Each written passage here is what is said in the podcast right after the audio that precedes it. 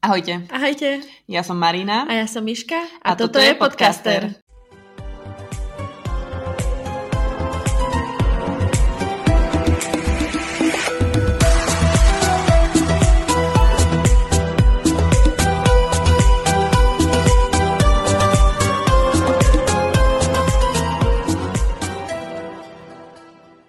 Tak, vítajte pri dnešnom podcaste. Ideme sa rozprávať o niekým milovanej postave a niekým naozaj nie veľmi obľúbenej. Ty si v ktorej skupine, Miška? Neviem. Taká som, že v, v dejových knihách alebo filmoch som taká, že čo ja viem, ale potom v prekliatom dieťati som, že aha, OK, tak asi ťa mám rada. No, aj o tom sa budeme rozprávať. A ak vám to teda ešte nedocvaklo, toto bola podľa mňa dobrá nápoveda, to prekliete dieťa, tak ideme rozoberať Draka Malfoja. No a keď sa pýtate, prečo uh, nahrávame podcast práve o Drakovi, tak onedlho bude oslovovať narodeniny. O týždeň, keď chceme byť presné.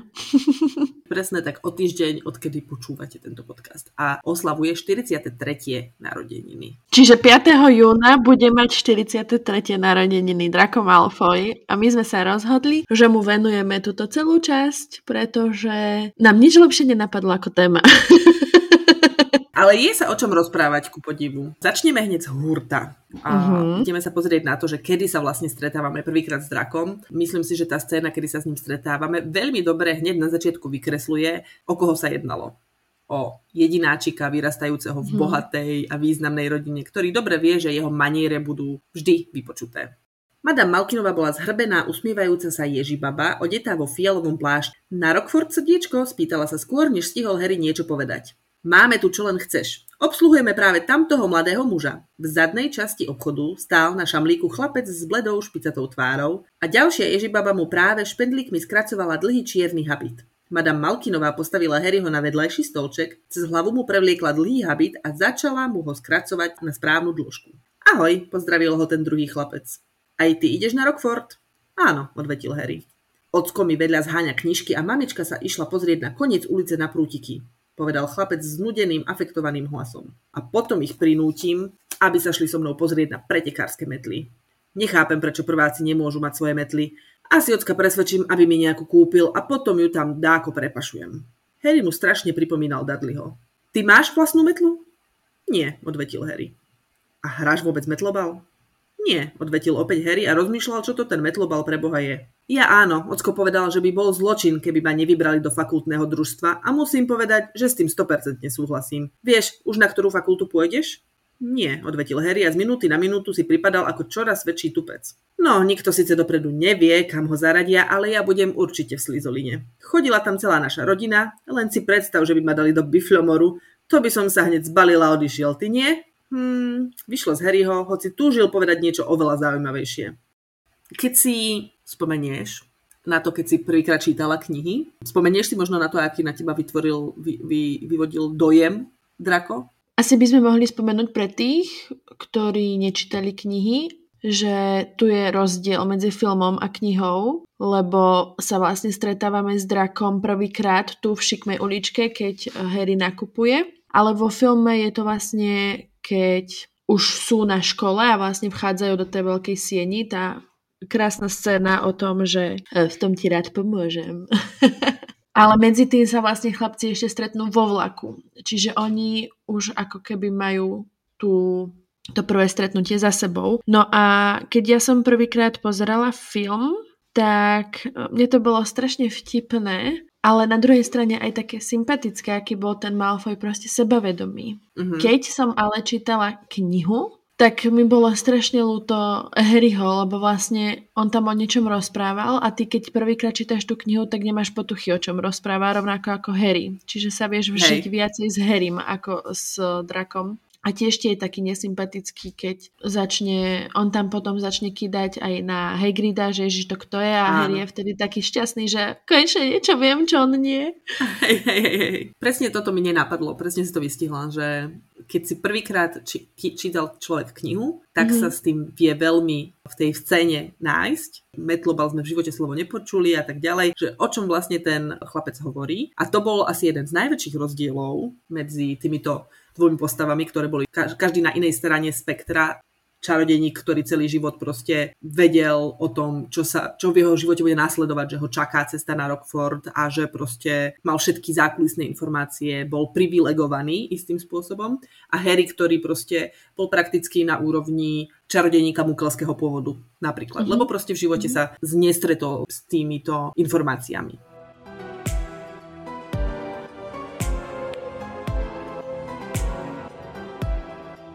No ale poďme teda ešte späť k drakovej rodine. Manželstvo Narcisy a Luciusa spojilo dve veľmi silné, čistokrvné čarodenické rodiny, Blackovcov a Malfoyovcov. Narcisa bola najmladšia z troch sestier, ale Lucius bol jedináčik. Takisto aj jeho otec predtým bol jedináčik a Draco je takisto jedináčik. Ich manželstvo bolo prakticky dohodnuté. Nebolo to, že Narci sa stretla Luciusa bola to veľká láska, bolo to v podstate dohodnuté, plánované manželstvo, pretože čistokrvné rodiny sa snažili zachovať svoju čistokrvnosť a tým pádom bolo veľa týchto plánovaných manželstiev. Ja som sa tak nad tým zamýšľala, že vlastne aké muselo byť detstvo draka, pokiaľ v tom manželstve bolo cítiť to, že oni vlastne si neboli súdení a že to nebola nejaká veľká láska. Samozrejme nikto netvrdí, že nemohli si nájsť k sebe cestu, ale že keď si predstavím takú tú chladnú atmosféru, že dobre, sme tu, lebo sme sa tak dohodli a proste muselo to tak byť, že to asi tiež muselo mať na jeho vyrastanie a na jeho pohľad na svet určitý vplyv hoci teda v knihách o vzťahu Narcisy a Luciu sa naozaj veľa nevieme, ja si tak viem tak celkom vytvoriť takú predstavu. Hej, že, a možno je to aj tým, že som videla mnoho tých videí o rodine Blackovcov, ktoré som už viackrát spomínala, ktoré tvorí jedna tiktokerka, ale proste môj pocit bol vždycky taký, že tá Narcisa proste bola utláčaná v tom manželstve a bola tá, ktorá mala menší hlas a vo všetkom rozhodovala všetkom Lucius a musela sa kvázi podriadovať a tak to bolo v rámci aj výchovy možno draka aj keď potom si určite povieme, že nie vždycky to tak teda bolo. Neviem, aký máš ty pohľad z Narcisy ako mami, či si ju niekedy študovala, porovnávala si alebo zamýšľala si sa nad, nad ňou. Ten priestor, ktorý dostala v knihách a vo filme, podľa mňa vo filme bol trošku lepší, ten priestor pre ňu ako postavu. Na mňa z kníh nezanechala nejaký dojem, keď, sa, akože, keď som sa nad tým zamýšľala. Že na mňa zanechala dojem herečka Helena McCoy. Uh-huh, ona bola veľmi dobre vybraná. Poluštilo ju to, podľa mňa veľmi. Áno. A asi aj preto mi proste ako matka bola sympatická. Aj keď mm-hmm. hej, z knihy to tak ne, ne, absolútne nepôsobilo, by som povedala. Že tam bola naozaj taká chladná matka ktorá mala na srdci dobro svojho syna, ale nie veľmi takým, v angličtine je také slovo, že affectionate, že proste takým vrúcným spôsobom, ale skôr mm-hmm. takým, si môj syn, budeš mať všetko, čo chceš. Vieš čo, asi ťa to neprekvapí, ale nebudem s tebou súhlasiť. OK, to mám rada na našom podcaste. Zober si, že ona vlastne všetko riskuje už len tým, že ide za Snapeom a poprosí ho, aby, aby sa o draka postaral tým, keď ide v šeske do tej uh, Pradiarská ulička, myslím, že to je. A Bellatrix ju varuje, aby tam nešla a snaží sa ju zastaviť a jej to je jedno. A ešte tuším tam aj niečo v tom zmysle povie, že prišla som o muža, neprídem aj o syna alebo niečo v tom mm-hmm. prosto, že musím niečo urobiť. Prosí Snape'a a vlastne všetko riskuje, lebo vieme, že Voldemort dobre ovláda oklumenciu a vie si to zistiť. Čiže toto bol taký moment, keď som si vravela, že ako matka nezlyhala v mojich očiach. Samozrejme, keď som mm-hmm. čítala tie knihy, tak som ešte nemala potuchy, čo to matka obnáša, teda čo to byť matka obnáša, ale mm-hmm. teraz, keď sa na to pozerám ako matka, tak vieš, predstav si, že teda si vovedená do nejakého manželstva, možno ani akože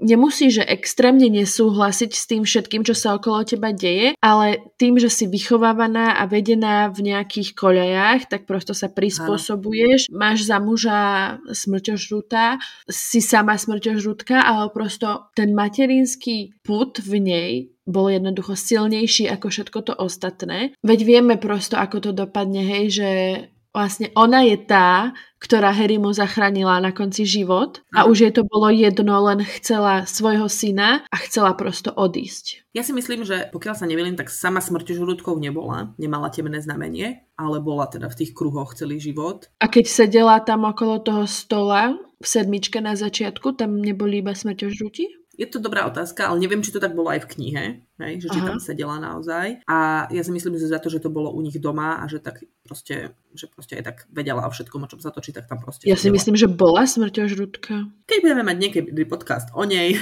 tak sa môžeme o tom hlbšie porozprávať. Ale mám pocit, že, že nebola, alebo keby bola, tak by takisto sa premiesnila na cintorín. Dajte nám vedieť, čo si myslíte, či ste to niekde čítali a môžeme o tom podebatovať potom. A ešte jedna myšlienka mi napadla. Uh-huh. Keď Drako hovoril vo vlaku, tuším to bolo tiež v šeske, nie som si úplne istá, v ktorej časti to bolo, ale hovoril vo vlaku, že nie, v štvorke to tuším bolo, keď vlastne o druhom stránku sa rozprávali, že ho tam mama nechcela pustiť, lebo je, že je to príliš ďaleko. Tak vlastne, ano. vieš, to diecko je 10 mesiacov preč z domu a je, akože keď sa tak nad tým zamýšľaš, je úplne jedno, ako ďaleko je, aj tak je preč z domu, ale ona ho tam aj tak nechcela pustiť, lebo sa jej to zdalo až príliš ďaleko. Vieš, čo mm-hmm. myslím? Toto mám presne napísané, že proste tie dva momenty, kedy mne bolo jasné osobne, že teda je dobrou mamou, že proste mm-hmm. pred svojim presvedčením, či je na dobrej strane, či súhlasí s názormi svojho muža alebo nie, proste vždycky bol ten drako pred tým všetkým pretože bola kvôli tomu ochotná klamať Voldemortovi. Uh-huh neprezradila Harryho, ale chcela práve sa dostať k tomu synovi a presne ten Durmstrang som tu mala napísaný, že vlastne odmietla, proste vtedy, to je ten moment, ktorý som myslela, že sa postavila proste tomu svojmu mužovi a povedala, že nie, on nikam nepôjde, proste bude chodiť na Rockford, aby bol proste bližšie doma. Hej, ale vieš, tiež to asi nebolo úplne iba tou diálkou, keď vie, že na druhom stránku sa učí čierna mágia, že vie, že prosto mm-hmm. aké tam mhm. sú asi tie vzťahy a ako sa tam prosto buduje ten mladý človek a jeho charakter, ano. tak podľa mňa jej prišlo lepšie, že tam je Dumbledore a predsa len to tam bude úplne iné, ako keď nejakú školu vedie smrťožrúd, lebo však ona o, určite o ňom vedela, že je smrťožrúd. Áno, jasne, poznala ho. A ešte mi napadlo, že asi by som ju veľmi neškatulkovala, že či bola zlá alebo dobrá mama, lebo každá mama sa asi snaží byť tá najlepšia pre svoje dieťa. Ale tvoja otázka vlastne na začiatku bola, že či bola taká vrúcná alebo milujúca, tak si myslím, že určite bola. Že pre toho, ona bola pre neho prosto ochotná zomrieť a to ja už neviem, čo by bolo viacej, aby matka dokázala, že miluje svoje dieťa.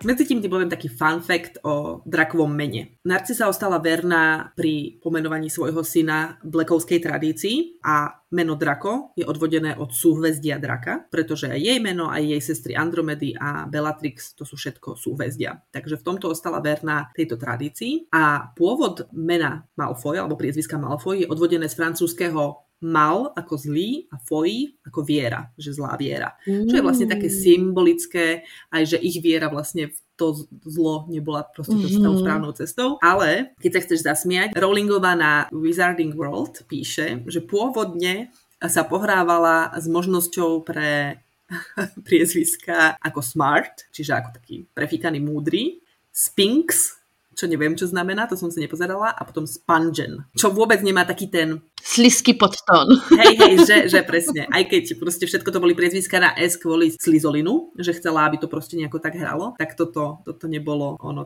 No a keď sme sa pobavili o Narcise, tak poďme sa pobaviť aj trošku o tom Luciusovi. Ja si veľmi dobre pamätám, ako sme sa bavili o ňom, keď sme mali podcast o rodinách, že do ktorej rodiny uh-huh. by mhm. sme chceli patriť, nechceli. A teda zhodli sme sa na tom, že Lucius Malfoy bol teda riadne prísnym otcom. Odporúčam vám ten podcast, dávame vám link do popisku. áno, áno. Ktorý bol teda drakovi veľkým vzorom, bol pre ňoho hrdinom, ale zároveň bol veľkou autoritou v zmysle, že Drako veľmi dobre vedel, že otcovi sa nedá zoprieť. Hej? Vštepoval mu od detstva svoje hodnoty. Drako teda vyrastal v atmosfére takej tej lútosti nad tým, že Voldemort bol porazený. Nesúhlasím. Samozrejme, ale nebolo priateľné o tom hovoriť, pretože by mohol dostať tatinka do problémov, keby o tom hovoril. Ale v kruhu tých, ktorými sa stretávali, tak to všetko boli ex smrťožrúti, ich blízki rodinní priatelia a rodina. No a keď Draco teda prichádza na školu, tak už prišiel s takým svojim malým gengom, s Vincentom Krabom a Gregorim Goylom. To boli teda od malého malička jeho parťaci. Čo je vtipné, pretože oni nikdy nepôsobili na mňa ako dobrí vrúcni kamaráti, ktorí sa poznajú celé detstvo a proste vyrastali spolu. Krab a Goyle boli vždycky takí tie jeho, také jeho prívesky. A čo je zaujímavé, Drakov otec takisto spolu s inými čarodenníkmi. Oni verili tomu, že Harry Potter, chlapec, ktorý prežil, by mohol byť novým mocným temným pánom. Pretože mm-hmm. ako inak bolo možné, že malé dieťa porazilo Voldemorta, lebo oni nevedeli, za akých okolností bol porazený. Oni verili tomu, že jedine iný mocný temný pán by mohol Voldemorta poraziť. A tak v podstate Draco dostával aj také informácie predtým, než išiel do školy, že je šanca, že bude spolužiak s istým Harry Potterom a že nie, že nech si na neho dá pozor, ale nech ho má v merku a nech sa s ním snaží zoznámiť. Minimálne mm-hmm. teda, tak by som to povedala. Čo teda nás dostáva k na druhému úrivku, ktorý som chcela si prečítať. Ja by som ti do toho ešte skočila. Áno, povedz. Lebo si povedala, že vyrastal v atmosfére ľutosti, že Voldemort padol. A ja s tým absolútne nesúhlasím, pretože si myslím, že Voldemort bol, že Voldemort, že Malfoy bol prosto ten, ten najšťastnejší.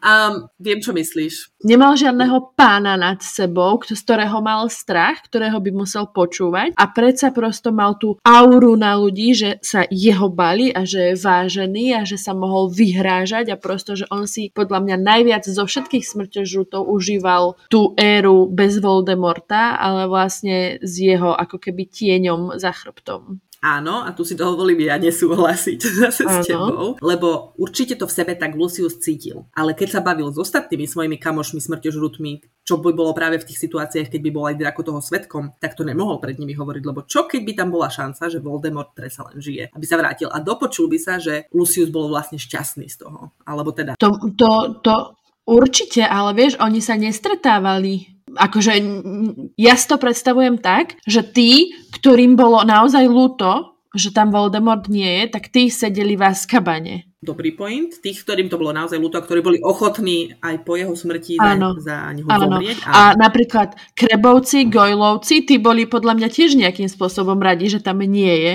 Áno, ale takisto to nemohli nahlas povedať, podľa mňa. No nie, ale vieš, že podľa mňa nerobili si večierky, že oh, chudák Voldy, prečo tu s nami nie, nie je. Vieš, že prosto...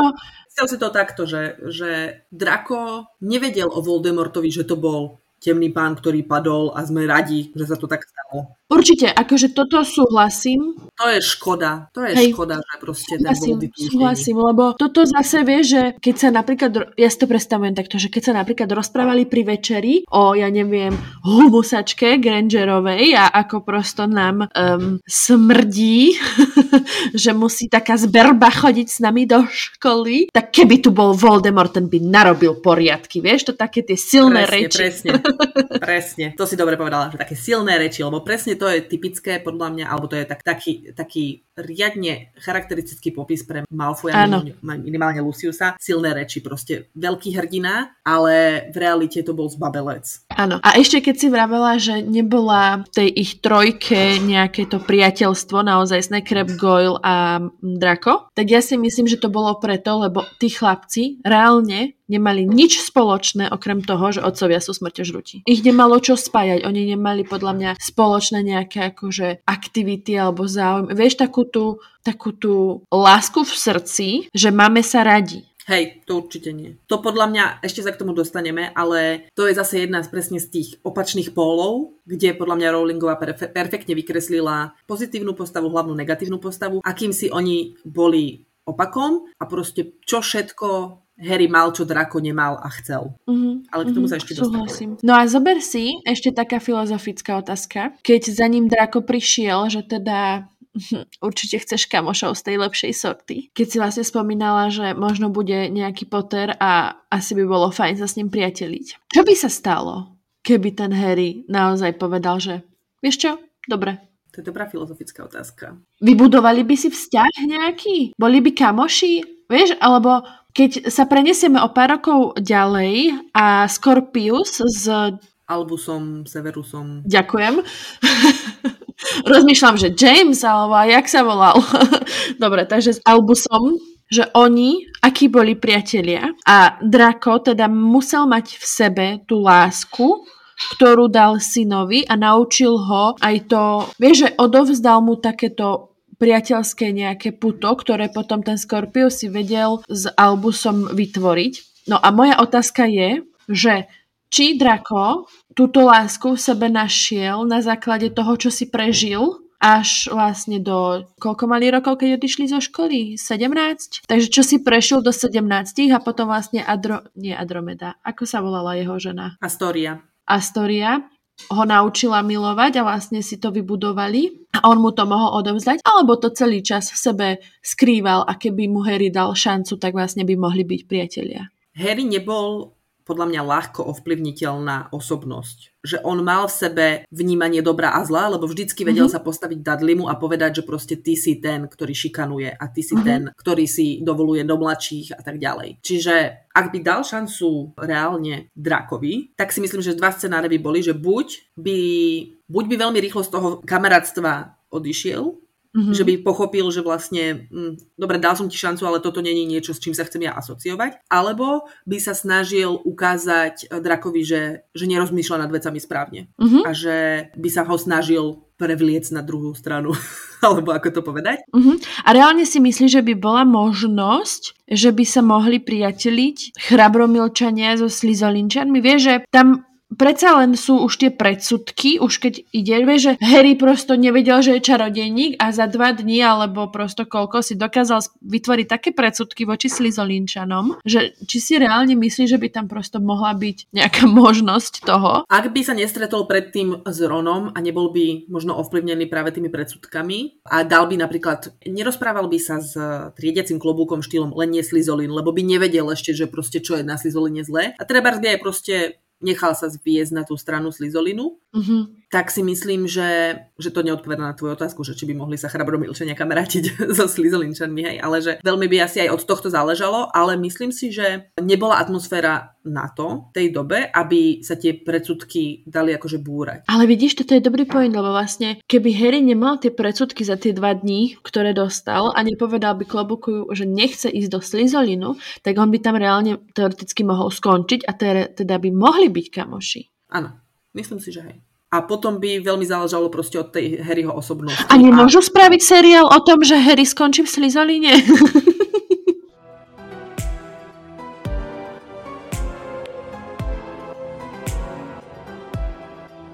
tam sme sa vlastne bavili o tom a ty si to už aj spomenula, že mne sa veľmi páči tá knižná scéna, keď sa Draco s Harrym stretáva vo vlaku, ktorá je v podstate tak ako ju vidíme vo filme, je prakticky ten, tie slova, alebo tak, ako to je vykreslené, je to to isté, takmer len v tom vlaku to malo podľa mňa takú trošku inú atmosféru, tak vám to teraz prečítam. Dovnútra vošli traja chlapci a Harry hneď spoznal toho v strede.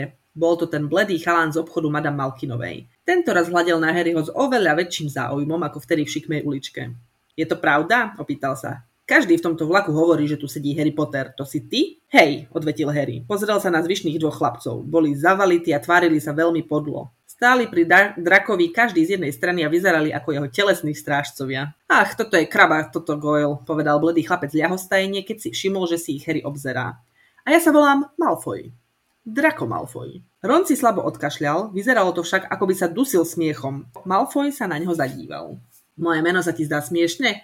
Teba sa človek ani pýtať nemusí, kto si. Otecko mi povedal, že všetci výzlievci majú červené vlasy, pehy a viac detí, ako si môžu dovoliť. Otočil sa k Harrymu. Čo skoro prídeš na to, že niektoré čarodejnícke rodiny sú lepšie ako tie druhé, Potter?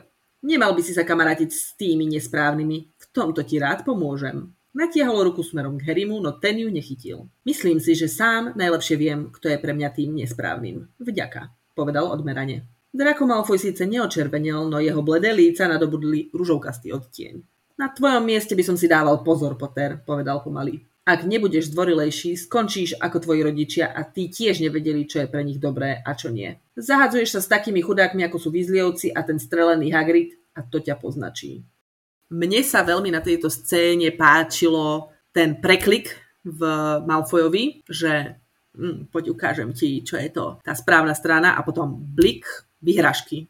A hneď, hneď proste útok, že nemám čas na to uh, byť ja dotknutý toho, že mňa tu niekto odmietol, ale nie, ja sa proste hneď musím uh, ti postaviť a hneď na teba zautočím. On to videl doma. Keď nebolo potom, ako povedal Lucius, tak sa začal ľuďom vyhražať. Áno.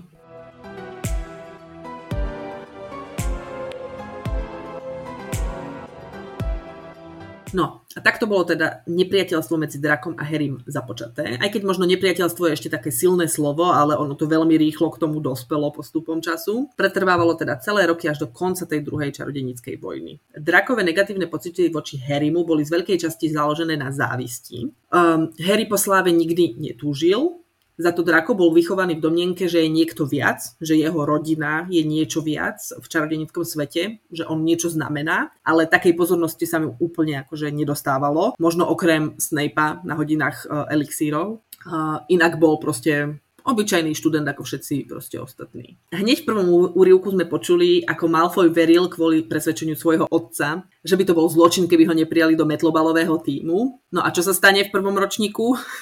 na prvej, hneď po prvej hodine lietania. Harry sa stane najmladším stíhačom na Rockforte za posledných 100 rokov. No a Draco toto veľmi osobne podľa mňa niesol.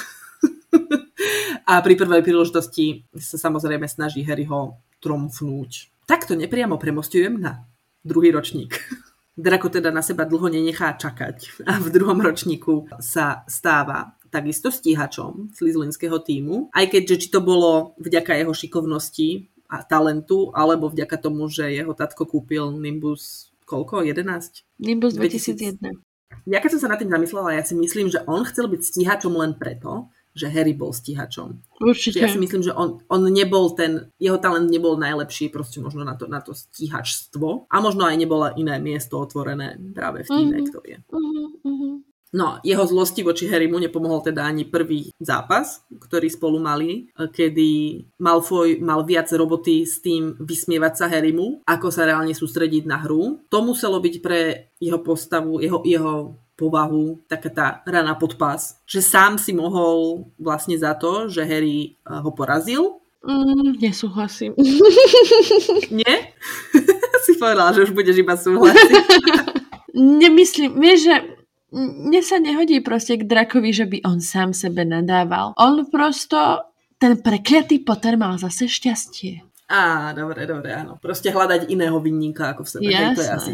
Hej, hej, hej, to dáva zmysel. No a mňa by zaujímalo, čo si myslíš, že ako sa cítil Malfoy uh, v druhom ročníku, keď všetci upodozrievali Harryho, že je Slizolinovým potomkom. On vedel sám o sebe, že on to není, hej, uh-huh, čo teda my mhm. sme nevedeli ešte vtedy a ani Harry nevedel. Lebo si myslím, že pre uh, Malfoya by to bola taká česť, keby proste, že on bol až tak, mu bol trošku ľúto, že to, to tak není. Si myslím, že práve to, že keď, keď, he, keď si nebol istý, či Harry je alebo není, že jeho to muselo asi riadne srať. Že sa čudujem, že, že nebol Malfoy ten, ktorý sa snažil zistiť, že či to tak naozaj je.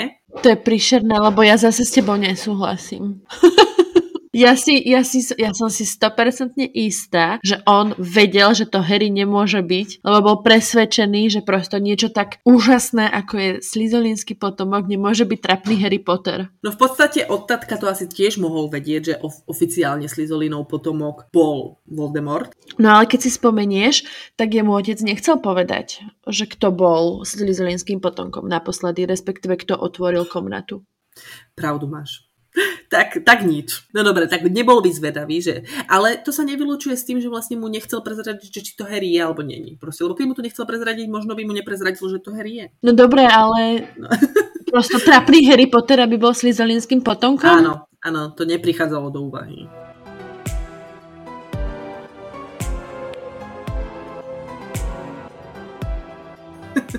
aby sme mohli prejsť na to, aký bol hnusný šikanovač, lebo som nenašla lepšie slovo. šikanovač. Týran. To sme si už povedali, že teda veľa toho správania odkúkal doma od svojho tatka, využívať situácie, podlizovať sa. Napríklad, keď si spomenieš na scénu, ako, ako si bol istý, že ako je super urobil, že nabonzoval na Harryho a Hermionu, že boli odniesť Norberta na astronomickú väžu, či kde to boli odniesť. A proste, aký bol so sebou spokojný, že proste to vybavil, nie? A úplne prekvapený, že proste, že však on urobil si tú svoju robotu a že aj on dostane trest, že ako je to, ako si to niekto môže dovoliť voči nemu. Že proste on si myslel, že v akejkoľvek situácii ho jeho meno alebo jeho pozícia chráni. Môžem zase nesúhlasiť? Môžeš.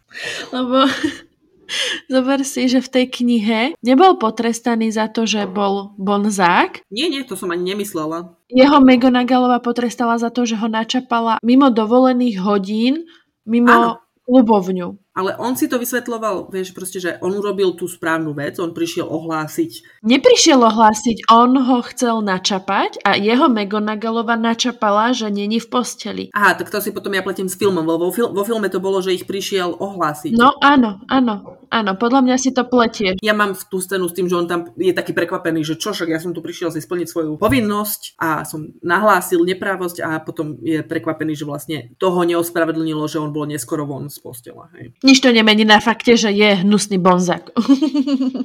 A že si myslí, že jeho meno ho zachráni. Presne. Jeho obľúbená veta určite bola taký ten, že však počkaj, lebo môj otec sa to dozvie. Mm-hmm. Nie? Proste bol, si, bol si istý, že, že buď niekoho vystraší tým, že dá o sebe vedieť, že on je Malfoy, alebo ho naozaj v tej situácii ten jeho tatko aj naozaj zachráni, takže proste vedel manipulovať, vedel proste sa vyhrážať, vedel zastrašovať. A Harry si e, zažil vlastne z jeho strany asi všetko, od posmechu cez urážky, útoky, ohováranie. Taký jeden z tých zákerných momentov drakových je, keď Vieš, predstav si, že máš uh, niečo, čo ti spôsobí naozaj slab... Nie, že slabosť, akože hovorím slovo slabosť, pretože u Harryho to tak bolo. No dobre, ne, neviem nájsť analógiu, ale poviem teda rovno, o čom hovorím, že na Harryho dementory vplývali extrémne negatívne, proste odpadol. Mm-hmm. A Dráko využil proste každú možnú chvíľu na to, aby si z neho robil srandu. Ešte aj z takejto jeho... Skrátka neštítil sa ísť ani takto proste klesnúť takto nízko. Poštval v podstate lebo nielen on si z neho robil srandu, robil si srandu z neho celý sliz, uh, slizolin prakticky, že proste Harry omdlel a... Vezmi si zase, že tí dementori za koho stranu vlastne v tej vojne bojovali, hej? Že Áno. smrťožrúti nevideli... Takto, ja to vnímam tak, že tým, keď nemáš veľa šťastných spomienok, tak tí dementori ti vlastne nemajú čo vziať. Vieš, že keď, he, uh, keď Ron opisuje, že mal som pocit, že už nikdy nebudem šťastný, tak možno taký drako nebol v živote až tak veľmi šťastný, že by proste mu až tak niečo chýbalo. Vieš, čo myslím? Áno, že presne, že on sa nevedel vlastne ani vcítiť, ani trošičku mm-hmm. do mhm. toho, čo mohol Harry prežiť, mm-hmm. pretože mhm. nemal mm-hmm. šancu to zažiť kvôli tomu, v akej... A taký drako, on celý život počúval, že ježiš, nebuď, padaj, nebuď padavka, schop sa, zmuž sa, prosto ty si drako Malfoy a vieš, a on prosto to zobral, že ježiš, teba skolil nejaký dementor, že ty si padavka, vieš, babovka, neviem čo, že prosto jemu to prišlo ako na najvyš trapné. Áno, toto mi nahrávaš na... Smeč? Smeč, to je to slovo. Že toto bola tiež zase ďalšia veľmi draková taká do oči bijúca vlastnosť alebo niečo, že on si myslel, že čokoľvek, čo dokáže niekto, koho on neuznáva, je pre neho malina. Veľmi uh, chcel som povedať, že krásnym spôsobom, ale teda nechcem uh, si robiť... Hovoríme o hrdozobcovi? Áno, áno, áno. nechcem si robiť zábavu z toho, že bol drako zranený, nevyžívam sa v jeho utrpení, ale proste krásne doplatil na to, aký bol proste pohrdavý, povýšenecký, že si myslel, že je niečo viac a tým pádom keď Harry Potter dokázal sa proste tu na zoznámiť s hrdozobcom, tak to dokáže pf, hoci kto. Veľmi veľký vplyv podľa mňa na to malo aj to, že on nemal absolútne žiadny rešpekt k nikomu, k ničomu a už mm-hmm. vôbec nie k Hagridovi ako k profesorovi, Mm-hmm. Čiže tam to celé začalo, že on nemal záujem na tej hodine vôbec niečo počúvať. To, ne, to, to by bolo jedno, aj keby nebol Harry ten, ktorý išiel sa zoznámiť s tým hrdozobcom, by to bol hoci kto iný, tak proste Malfoy prišiel už na tú hodinu s tým, že toto ja nebude, nebude niečo, čomu sa ja budem venovať. Čiže proste tá jeho pohrdavosť, tuto na to tak krásne doplatil, tak, tu, mm-hmm. tak to mhm. uzavriem. Zároveň ale teda využil svoju situáciu privilegovaného synačika a dal potom jasne pocítiť Hagridovi. Postaral sa o to, aby on z toho vyšiel ako víťaz. Mm-hmm. No jasné, však on nespravil chybu, nie? Jasné. Rozmýšľala som presne nad tým, že aké by to bolo proste, čo by ho to muselo stať, keby prišiel a povedal tatkovi, že ale vieš, tati, ja som naozaj nedával pozor na tej hodine a ono to vlastne bola moja chyba. Si sa zbláznila, ešte by dostal on bitku za to, že čo to trepe.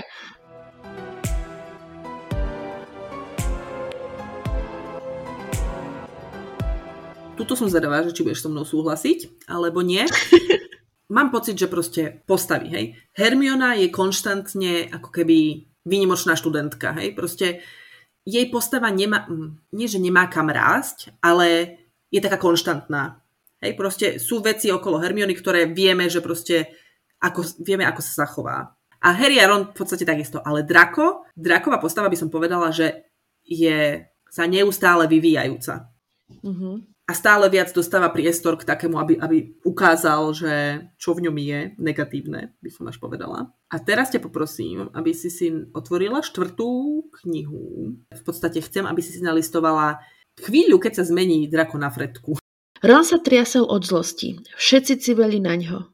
Daj sa vypchať, Malfoy, poradil mu Harry. Poďme, Ron.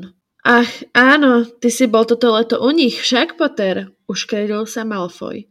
Povedz, je jeho mamka naozaj taká vypasená, alebo to robí len tá fotka? A tvoja mamka sa vždy tak tvári, ako keby mala pod nosom kopu hnoja. Odsekol mu Harry a obaja sa Hermionou držali Rona zozadu za habit, aby mu zabránili vrhnúť sa na Malfoja. Alebo to bolo iba preto, že si s ňou bol ty. Malfojová bledá tvár trochu zružovela. Neopovažuj sa urážať moju matku, Potter. Tak si teda zavri tú svoju odutú hubu, odsekol Harry a otočil sa. Bum! Niekoľko žiakov vykriklo. Harry cítil, ako sa mu z boku obtrelo o tvár niečo žeravé a strčil ruku pod habit, aby vytiahol prútik. Ale kým sa ho stihol čo i len dotknúť, ozvalo sa druhé hlasné bum a rev, ktorý sa ozýval po celej vstupnej hale. Tak to teda nie je, chlapče! Harry sa zvrtol. Dolu mramorovými schodmi krivkal profesor Moody. V ruke držal prútik namierený na čisto bielu fredku, trasúcu sa na kamennej dlažbe presne na mieste, kde predtým stal Malfoy. Myslím, že to bolo prvýkrát z drakovho života, kedy sa musel cítiť fakt, že poníženie zlé. O áno, však on si to potom aj vybil na Hermione a Harrym, keď vlastne Hermione pričaroval tie veľké zuby a Snape jej ešte naložil, že nevidí žiadny rozdiel. To bolo mega hnusné vtedy. To je jedna z takých najkrutejších scén asi, ktoré... Áno, ale vďaka tomu mala Hermiona potom krásne zuby. Áno. Takže všetko zlé na niečo dobré. no ale Halus vie, že vlastne ten Moody vlastne nebol Moody, ale bol to Crouch mladší a on ako keby si tam liečil takú tú zlosť na jeho otca. Hej, frustráciu. Áno, že vlastne bol smrťožút a nič neurobil pre pána a vlastne takto ako keby si vybil tú zlosť na Malfojovi mladom. Harry si myslel, že to kvôli nemu, pritom vôbec Hej, hej. Ale, čo je zaujímavé podľa mňa na štvrtej e, knihe z pohľadu draka, respektíve zo štvrtej prechod na piatu, je draková skúsenosť, alebo teda zaujímavé pozrieť sa na dej z drakového uhľa pohľadu, keď vlastne on keď príde domov, tak sa dozvie, že teda Harry neklame a zistí, že teda aha, ten Voldemort sa naozaj vrátil a celý piatý ročník potom kvázi drako žije v tom, že ten Harry má pravdu, že všetci ostatní, ktorí mu neveria, sa mília a že takéto, že aby sa nepreriekol, lebo nie asi takto by som to povedala, že ja si nemyslím, že všetci slizolinčania majú kontakty s nejakými smrťožrutmi. Že nie, nechcem ich hádzať všetkých do jedného vreca, tak by som to povedala. No. Čiže asi nebolo úplne také, že slobodne sa Draco mohol teraz so všetkými v klubovni rozprávať o tom, že ten Potter je prostý, nikto mu neverí a my všetci dobre vieme, že Voldy ruka hore je späť alebo niečo také. Vieš, že musel do istej miery mať takú zase masku nasadenú, aj pre dobro svojho otca, rodiny tak ďalej sa neprerieknúť, že jeho otec je opäť aktívny smrťožrút a tak ďalej. Takže to je také zaujímavé, že podľa mňa, že celý ten rok v akom, že ako to on prežíval, alebo teda, že ako sa na, na to pozeral, na, tie, na to snaženie Dumbledora a Harryho presvedčiť všetkých o ich vedomosti, o ich pravde. Mm, ale na druhej strane on si tam akože našiel svoje, lebo on sa potreboval zapačiť Ambričke a on si išiel takú vlastnú cestu inkvizičnej čaty. Hej, toto bol asi taký prvý rok, kedy mal Draco tak navrh nad Harryho, nie? On sa stal... Prefektom. Prefektom, no. Áno, že to bolo prvé, že on sa stal prefektom, Harry nie. Dolores Umbridgeová fakt, že nemala Harryho rada. takže to mali také spoločné. Potom mu zakázala hrať do konca života metlobal. To podľa mňa Drako búchal šampanské na, v klubovni. A teda keď prišla inkvizičná čata, tak mal ešte ako keby navrh aj nad tých prefektov ostatných. Takže išiel si na takom e, obláčiku víťazstva, by som povedala. A potom prišiel taký veľmi tvrdý pád na konci, kedy jeho tatko teda všetko posral na ministerstve a skončil v Azkabane. Normálny človek by podľa mňa zažil tak trochu pokory, ale Drako nie. Vieš, ale on nemal akú pokoru prosto zažiť, lebo však akože dobre, tatko je v Azkabane, ale za to môžu všetci ostatní, hej, zase raz. Ďalšia vec je, že jeho si vybral Voldemort, aby zabil Dumbledora. On je ten, dôležitý on zažíva zlý čas až prosto niekedy v druhej polovici 6. ročníka, kedy prichádza na to, že to nie je také jednoduché, ako si predstavoval a začína byť prosto nešťastný a zúfalý. Ale dovtedy on to bere ako veľkú poctu a vlastne na školu chodí už iba kvôli tomu, za prvé, že mama ho tam nutí ísť, alebo musí dokončiť si vzdelanie a za druhé má úlohu od Voldemorta. Ale inak je to trapný Rockford a budúci rok už tam nepríde, vieš podľa mňa takisto tam rezonuje to, lebo podľa mňa jeho mama sa s ním asi tak akože vedela porozprávať. A že on nebol blbý a vedel, že to zároveň je taká skúška alebo trest od Voldemorta. Že on cítil ten tlak. Jeho mama ho nechcela podľa mňa vystaviť, lebo musíš pracovať s tým, že všetci vedeli, že Voldemort ovláda oklumenciu. No, to je to, k čomu sa chcem dostať práve. A toto je práve tým ti chcem oponovať, lebo toto je niečo, čo Rowlingová sama vysvetlovala. Drakova mama dokázala utajiť pred Voldemortom, že mu klame, že Harry prežil. Čiže ona bola veľmi dobrá v oklumencii. A Rowlingová potvrdila, že vlastne ona si dala záležať na tom, aby draka učila oklumenciu mm-hmm. hneď potom, ako sa Voldemort vrátil k moci, mm-hmm. pretože vedela, že to je dôležité v niektorých situáciách, že sa môže čokoľvek mm-hmm. stať a tak ďalej. Proste dala si na tom záležať a strašne veľa ľudí jej oponovalo, respektíve začalo to hlavne editormi, keď písala ešte iba šiestu knihu, že ako je to možné, že proste bla bla bla, tak e, Rowlingová vysvetlila, že Draco bol veľmi dobrý kandidát na to naučiť sa oklumenciu kvôli tomu, že vedel pracovať, vedel potlačiť svoje emócie, neprikladal im dôležitosť, mm-hmm. neprikladal dôležitosť strachu a vedel kompartmentalizovať. Kompart, to je zložité slovo. Kompart, mentalizovať, áno. Vedel proste si rozdeliť svoje myšlienky na podstatné, ktoré teraz potrebujem, aby som si ich myslel a tie, ktoré mm. nechcem si myslieť a dať si ich bokom. A to bol rozdiel medzi ním a Harrym, prečo Harry nebol schopný sa naučiť oklumenciu, pretože mm. pre ňoho boli emócie a myšlienky a jeho názory dôležité. Mm-hmm. On proste nevedel sa zbaviť proste hnevu na Snape'a, že ho vystavuje t- tomuto mučeniu pri tom mučení. No dobre, ale nebol aj rozdiel v tom, že Draka učila mama ktorú ľúbil a Harry ho učil Snape, ktorého neznášal a neveril mu. Mm-hmm. Keby ho učil Dumbledore, tak by to bolo úplne niečo iné, s tým úplne no. súhlasím. Keby proste Dumbledore bol ten, ktorý by mu poriadne vysvetlil, prečo to musí a čo ako, ale aj tak si nemyslím, že by bol Harry schopný byť výborným oklumentalistom, oklumentistom, ako sa to skloňuje. No a Draco bol veľmi šikovný a veľmi rýchlo sa oklumenciu naučil a on ju využíval nielen na Voldemorta, ale aj na Snape'a, ktorého začal v 6. ročníku veľmi, veľmi ním opovrhovať a nenavidieť ho kvôli tomu, že si myslel celý čas, že Snape mu chce ukradnúť tú slávu a vybaviť tú úlohu za ňo.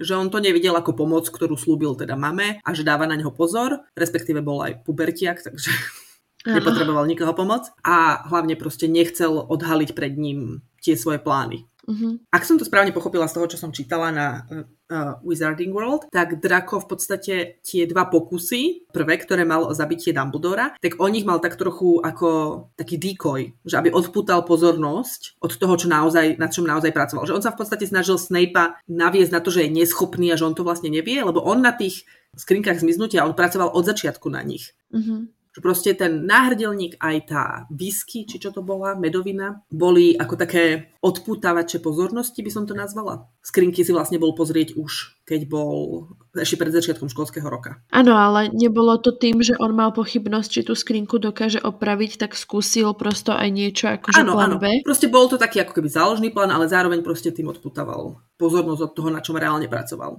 Lebo pokiaľ, teda, pokiaľ to som to teda správne z toho článku pochopila, tak uh, Snape nevedel o tom, že on pracuje na, na... Áno, lebo mne sa teraz zdá, že vlastne v knihe to bolo aj tak spomenuté, že keď ich Harry akože počúval Snape'a a Draka, keď sa spolu rozprávali, takže vlastne Draco mu aj vravel, že o konvenciu na mňa neskúšaj, že oči majú mama alebo niečo. Nebolo to tam spomenuté? Hej, hej, to máš pravdu.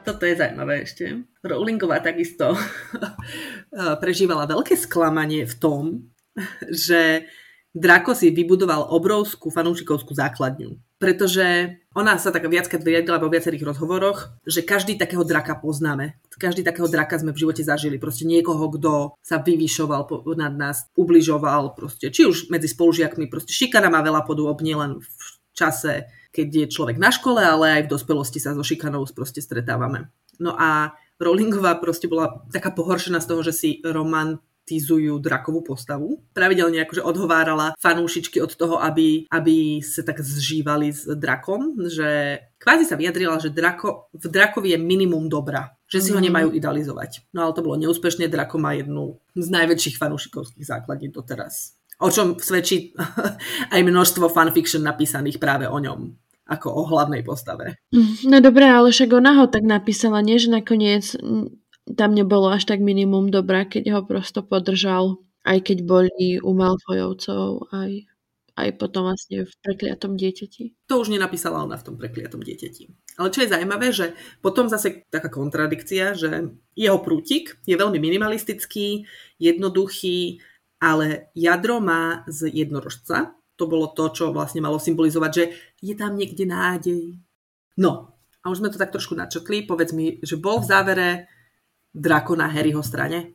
Ťažko povedať. Lebo aj Harry sa ho tam pýta, že vedel si, že som to ja, prečo si zaváhal alebo niečo v tom zmysle. Ja si myslím, že Draka nebavil ten život v strachu. Uh-huh, uh-huh. Vieš, že možno už ne, niekde v podvedomí začal dúfať, že ho ten Harry naozaj porazí a že ten život, ktorý žijú v strachu, skončí. Lebo jemu sa ani, ani na, na začiatku nepačil ten pohľad, ako had žerie učiteľku. Niekedy na začiatku to možno bola sranda, Voldemort s vami narobí poriadky, ale potom už sa mu to nezdalo. Hej, predsa len bol decko, ktoré zrazu bol svetkom veľkých nechutností a, a zlých vecí. A presne to tu mám napísané, že, že možno už tak trochu dúfal, že Harry vyhrá bude pokoj a že on bude môcť ako naprávať uh, svoj život podľa svojich predstav a nie, že mu niekto bude riadiť ten život. Že film nám chcel tak trošku akože napomôcť uh, veriť tomu, že Draco bol na tej dobrej strane nakoniec. Že si to celé ujasnil. Ale je zaujímavé, že sa režisér uh, David Yates rozhodol nepoužiť tú scénu v konečnom dôsledku. V knihe to tak nebolo, ale ja si... Nebolo, ja si myslím, že to preto aj vystrihli odtiaľ, lebo to nechceli tak explicitne prosto povedať na plnú hubu. Hej. On, akože podľa mňa tam bola taká túžba, uh, v angličtine to volajú redemption arc, že proste dostane negatívna postava šancu na, svoju, na svoje očistenie svojho mena, alebo teda uh, ukázanie tej svojej lepšej stránky, lebo všetci tak chceme trošku dúfať, že v každom je kúsok dobrá alebo niečo, ale teda nepoužili to nakoniec. A ja som rada. Lebo on keď tam ho Voldemort volá, tak tam prosto vidno, že on váha. A potom Hej. už keď odchádzajú po tom moste s rodičmi, tak si povieš, že OK. Že už mi to je ozaj jedno prosto, že už oni chcú mať iba pokoj že mali toho dosť. Veľa podľa mňa muselo to byť strašne traumatizujúce mať Voldemorta doma, neviem koľko mesiac. Respektíve on tam nebol stále, ale proste slu- jeho otec slúžil ako boxovacie vrece pre Voldemorta dosť dlho, ponižoval ho a to malo dopad na celú rodinu a na, proste na draka takisto. Či chceme alebo nie, on mal svojho otca ráda, proste on to nechcel už, mal svoju rodinu rád. Proste nechcel Aha. byť v konštantnej situácii, kedy sa musí dokazovať a obhajovať a Aha. bolo to presne ten opak toho, na čo bol zvyknutý, kým sa Voldemort vrátil, že on bol mm-hmm. niekto viac, on mm-hmm. mal proste to mhm. posledné mm-hmm. slovo a tak ďalej. Áno, a tam ešte veľkú rolu zohrávala jeho teta, vlastne Narcisina sestra Bellatrix, ktorá bola presne ten opak, že že Drako, ty máš byť hrdý na to, čo sa ti deje a to je podstatu mať Voldemort. Oni si chceli žiť taký tento svoj spokojný život. Voldemort im ho bral. No a Drákovi sa to do istej miery aj podarilo po skončení vojny. On si zobral za ženu mladšiu sestru svojej spolužiačky Slizolinskej a Astoriu Greengrassovú. Draco po škole si tak prehodnotil svoj život a rozhodol sa upustiť, respektíve pozeral sa na celú vec a na celé presvedčenia, ktoré si preberal od svojich rodičov trochu inak. A čo teda bol taký najzásadnejší zlom v jeho živote bolo, že proste prestal si myslieť, že len čistokrvné rodiny sú tie, ktoré za niečo stoja. A toto mali spoločné práve aj s Astoriou, ktorá takisto mala veľmi podobný vplyv zo svojej rodiny, ale trošku akože menej agresívny, menej toho zažila ako Draco samozrejme, ale takisto sa rozhodla, že, že jej presvedčenie není to isté ako jej rodiny a že proste pre ňu čarodenici z Muklovskej, s Muklovským pôvodom nie sú žiadna hrozba a nemala s tým problém. A toto spôsobilo také akože sklamanie s drakovým rodičom, že neboli veľmi spokojní so svojou nevestou a ešte väčšie, keď sa im narodil Skorpius, tak Astoria v podstate si veľmi dávala záležať, aby ho vychovávala ona a nie starí rodičia. A veľmi teda rýchlo došlo k takému odsudzeniu rodín a nejaké rodinné stretnutia sa akože moc nekonali. A Draco bol dedičom Malfojovského sídla, aj tam chvíľu bývali Astoriou a Scorpiusom a tuto bolo zase vidno také bytie sa medzi tým, že on proste mal rád tých svojich rodičov a proste tu svoje dedičstvo nejakým spôsobom, ale chcel byť sám svojim človekom. To sa prejavilo tak, že vlastne všetky tie temné, tajomné, zákerné predmety, čo jeho otec doma zbieral a ktoré boli mm-hmm. jeho dedičstvom a tak ďalej, tak Draco sa ich nezbavil, ale zavrel ich do vitrín a nikdy ich v živote nepoužil. Proste mal ich tam ako pripomienku, spomienku, boh vie. A on bol v rovnakej pozícii ako jeho otec, že vlastne nemusel pracovať. Proste mal obrovské dedičstvo, nemusel pracovať. Ale začal sa venovať alchymii, keď bol mhm. dospelý. Mm-hmm. Študoval ju, praktizoval ju. Nikdy sa nepokúsil vytvoriť kameň mudrcov,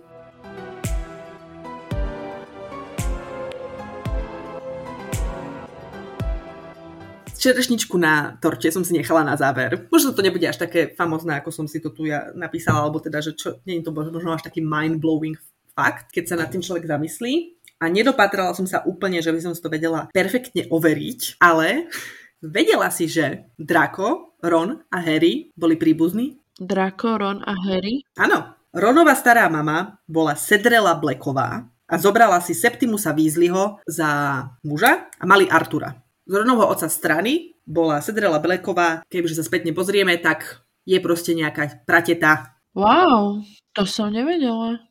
Aj keď vlastne Hagrid alebo Sirius hovorili, že všetky tieto čistokrvné rodiny sú vlastne nejakým spôsobom prepojené. Paradoxne sú všetky tieto čistokrvné rodiny prepojené Blackovcami. Ty, bo, ty sa asi radi množili, alebo neviem. Áno, áno, áno.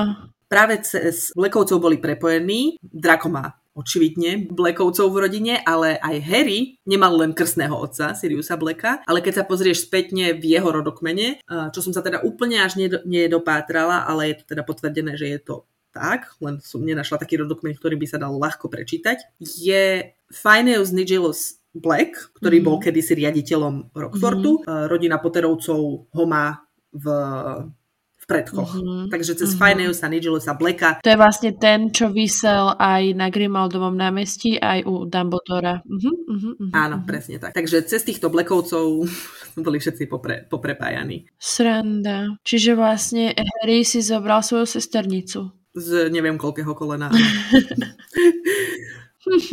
Čo neurobia títo čarodejníci pre čistú krv? A tváril sa, že mu to není dôležité. Ja by som ešte možno spomenula teda to prekliaté dieťa, ktoré tak rada spomínam, mm-hmm. keď sa to týka mm-hmm. draka, lebo on sa tam naozaj vykreslil v, v veľmi peknom svetle, čo sa týka toho otcovstva hlavne. Ale aj keď sa rozprával s Harrym a s Ginny a s Hermionou, že vlastne on im celý čas závidel to priateľstvo a že to tak prosto na plnú hubu kvázi priznal, tak to sa mi tiež veľmi páčilo. Myslím si, že nieraz sme mali hlasovanie o tom, že či je Drako vaša obľúbená, neobľúbená postava, že aký máte na ňo názor. Tak si to zopakujeme.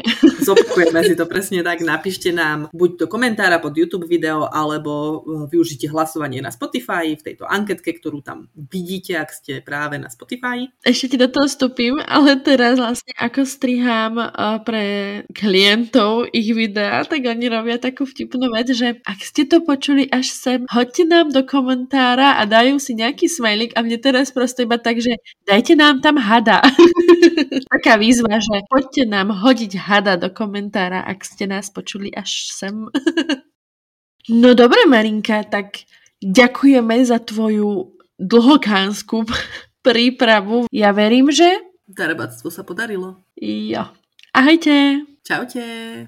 Ak sa vám náš podcast páči, tak nás môžete sledovať na Instagrame zavináč podcaster. Alebo na našom blogu, kde máte možnosť aj komentovať naše články, po prípade si stiahnuť nejaké grafiky, ktoré sme pre vás pripravili. A takisto si môžete dať odber aj na našom YouTube kanáli Podcaster s Marinkou a Myškou, kde okrem podcastov môžete nájsť aj rôzne videá, vlogy, DIY návody. Snažíme sa tam pridávať z každého rožku trošku. Počúvať nás môžete na všetkých podcastových platformách a slavnostne prisahám, že nemám za ľubom nič dobré.